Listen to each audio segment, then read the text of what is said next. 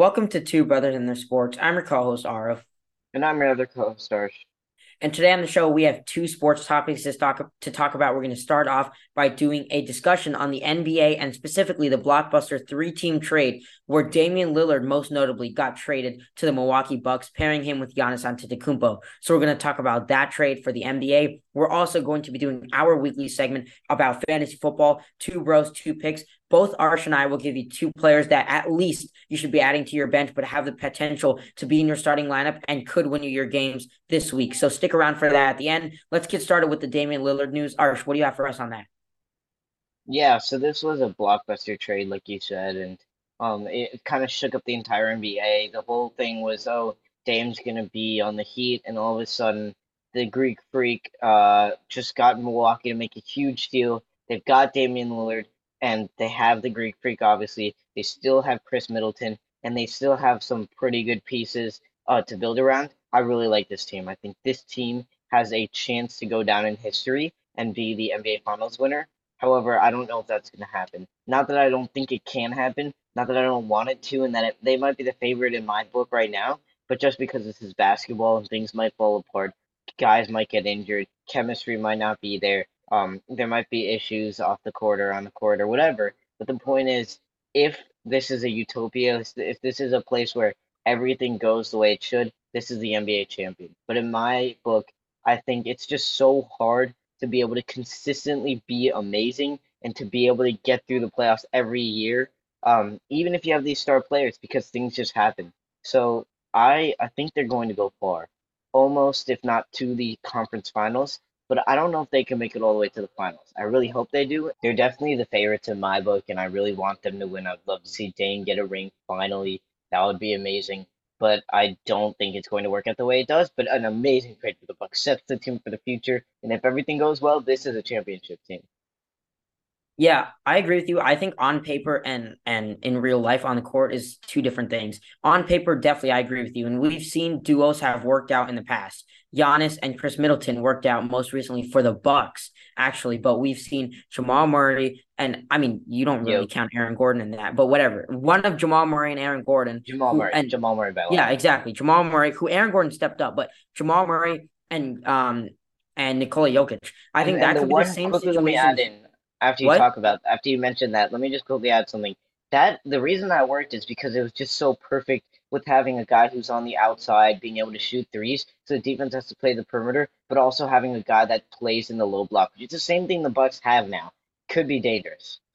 Exactly, and I don't. They had that before too. Remember, they had Khris Middleton, same thing, but, but not not like Dame range. Like this, yeah, team, obviously, their obviously. defense exactly, exactly. so far. Now. Um, but I think We've seen duos work in the past, and you, the Nuggets example is really great in terms that there were two really good stars, or at least one amazing star, and one star who was good until he got hurt, and he came close to what he did before he was hurt in Jamal Murray. So now you have two stars here. Um, Giannis, obviously, and it looked like he did some recruiting to get Dame along with him. And I think that the the what they traded away doesn't really matter in terms of significance. You're going short term here with Dame Lillard. You're trying to win a championship early. I think, I think and they didn't even his, trade away a lot. Exactly, and that's what I was going to get to. But I think it's Dame's 11th season or 12th season coming up, so he definitely has is on the getting to the older side. So they have to play quick and they have to advance as quick. And another reason I think this will work is because this is going to be a very heavily backcourt team. If you understand what I'm saying, and what I mean by that is last year the Milwaukee Bucks had the sixth highest points per game at 117 points per game. They just got rid of their best defender, one of the best defenders in the NBA who got traded to the Trailblazers, who then got traded to the Celtics, which, by the way, I'm ecstatic about. But so that trade alone and that part of it is going to help a game style more similar to what what Dame has been in the Trailblazers organization, which they rarely they were never up there in defense at all. And then Giannis, we know how dominant he is, and then Khris Middleton, who can stretch the defense and is a very good mid range shooter. Then you have Giannis, who started to develop his three game works in the paint, and Dame Lillard, who's just on another level from deep. So I think this Bucks team could be really good on paper. Now we know in real life, this Bucks team has been a problem. Coaching, um, Giannis has been unhappy. His contract is coming up, and they have a lot of questions in the locker room besides these three guys. So I think that could be a potential problem going into late in the season, maybe playoff push. But I think that this right now, and and if all things work out, which I think they should, the Bucks are definitely going to at least the Eastern Conference Finals if all goes well, no injuries happen, that kind of thing. I think they could really as much as I hate to say this, I think they could top the Celtics this year, and it, it, it shouldn't even be a question in terms of how the teams are built. All right, now let's move on to our fantasy football segment. Two bros, two picks. Each of us will give you two guys that you we, you could insert onto your bench or into your starting lineup this week. Arsh, do you want to kick us off? Yeah, so I'll lead us off. Uh, and my first pick is going to be Michael Wilson, the wide receiver for the Arizona Cardinals. He's 23 years old. In sleeper, he's only rostered in five percent of leagues at the moment. But if I were you, I'd pick this guy up quick. He's had a couple good games uh, against the Cowboys. He had 10.6 points. He had a good game. And then last week against the 49ers, he was the wide receiver six. He had seven targets, 76 yards, and two touchdowns. Against the Cowboys, he had 86 yards. And uh, in, in week two, he had 56 yards. This guy's a really good player. He's a playmaker all over the field. He's got the deep speed. He's got the route running, and he can really create separation, which is why I think he's got a pretty good matchup against the Bengals this week. We know historically they haven't had a good cornerback to uh cornerback trio and just a good uh a good lineup of defensive backs, and that has continued this season. I think that he has the chance to tear this defense up, especially with Hollywood Brown being there and playing great right now. This guy has a chance to just come up and be able to be really good. So I like Michael Wilson the wide receiver for the Arizona Cardinals as my first pick. Yeah, so my first pick here, and I'm not sure. I don't think this accurate, accurately represents him. He's currently rostered in 32% of leagues, but it takes a while for ESPN to calibrate um, how many people added him during the waiver wire. Um, but my first guy is Jaleel McLaughlin from McLaughlin from um, the Denver Broncos running back. He now we know that Javonte Williams is hurt. Obviously, he's had the hip injury. He has the ACL that's really, really been terrible for him coming back from that. 13 carries, 12 carries, 11 carries, and he got hurt. Absolute terrible. He hasn't passed nine points at all this season. Um, and Jaleel McLaughlin, on the other hand, the running back who is started the season as a third string, most likely will not draw the start, but be the guy that's more productive. He started the season at 0.3 points. That he only had a catch. Then 6.5 points, 1.5 points. Last week, in light of the injury, he was used more than Samaje Perine, had seven carries, 72 yards, not to mention three catches on three targets, 32 yards and a touchdown. The Broncos were trailing that game, so that could be a big big factor why he was on the field more than Samaje Perine. But this week they're playing the New York Jets. That could be the same case. They could easily be trailing here. The Jets, I mean, the Broncos have not had a good defense so far, and not only that, but Jaleel, McLaughlin has shown more ability to play in open space better than Samaje Perine, more explosive, younger, a guy that Russell Wilson prefers over Samaje Perine. So maybe up the gut it'll be Perine, but around the sides and receiving work, I think will be Jaleel McLaughlin here. I actually just traded for him in my, one of my leagues because I think he could be really good, even when Javonte Williams comes back, who has been a dud this season. So Jaleel McLaughlin is my first pick. And my second pick is Wan'Dale Robinson.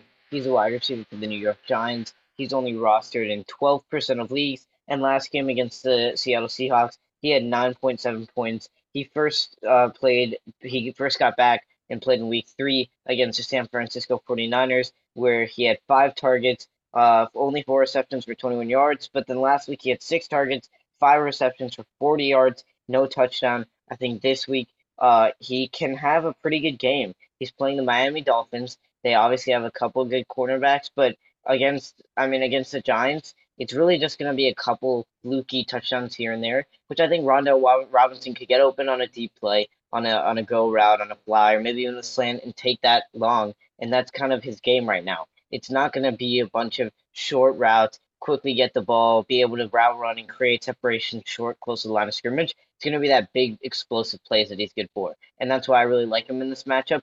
Yes, it's a very, very good defense. Doesn't matter. There's always going to be those plays. It's not going. It's not going to be a shutout. It's not going to be a low scoring game either. I think that this team, uh, the Giants, are going to score at least two touchdowns.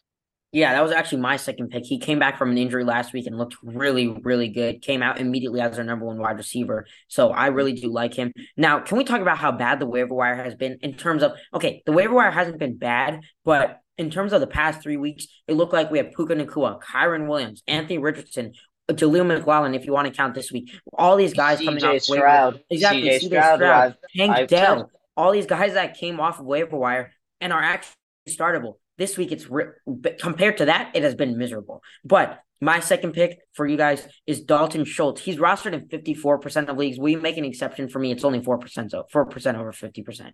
Okay. Um, I do like this guy. Obviously, former Dallas Cowboy, so have to like him. But also, he you talked about it in in our QB rankings. The the wide receiver corps for the Houston Texans is severely underrated, and we thought that Dalton Schultz would be more of a safety blanket for a rookie tight for a rookie quarterback. That hasn't been the case because CJ Stroud has looked so good, but. Uh, Dalton Schultz had four targets, seven targets, three targets. Last week, three targets, caught all three, also got in the end zone. So I think that builds CJ Stroud's CJ Stroud's rapport with Dalton Schultz. I think he could potentially be used more. And in a game where the, they're playing the Falcons, who have been terrible against defending tight opposing tight ends, but the Falcons tend to run the ball a lot. So the Texans, if the Falcons score and the Texans don't have a good defense, so that's probable, the Texans are going to have to throw to get the ball quick into the end zone to end by the end of the quarters. So I think that Dalton Schultz could potentially have touchdown upside here playing again playing a terrible Falcons defense against opposing tight ends. So I think he could have a productive day. Um, so my first pick is Jaleel McLaughlin, running back for the Denver Broncos. Second pick is Dalton Schultz, uh, tight end for the Houston Texans.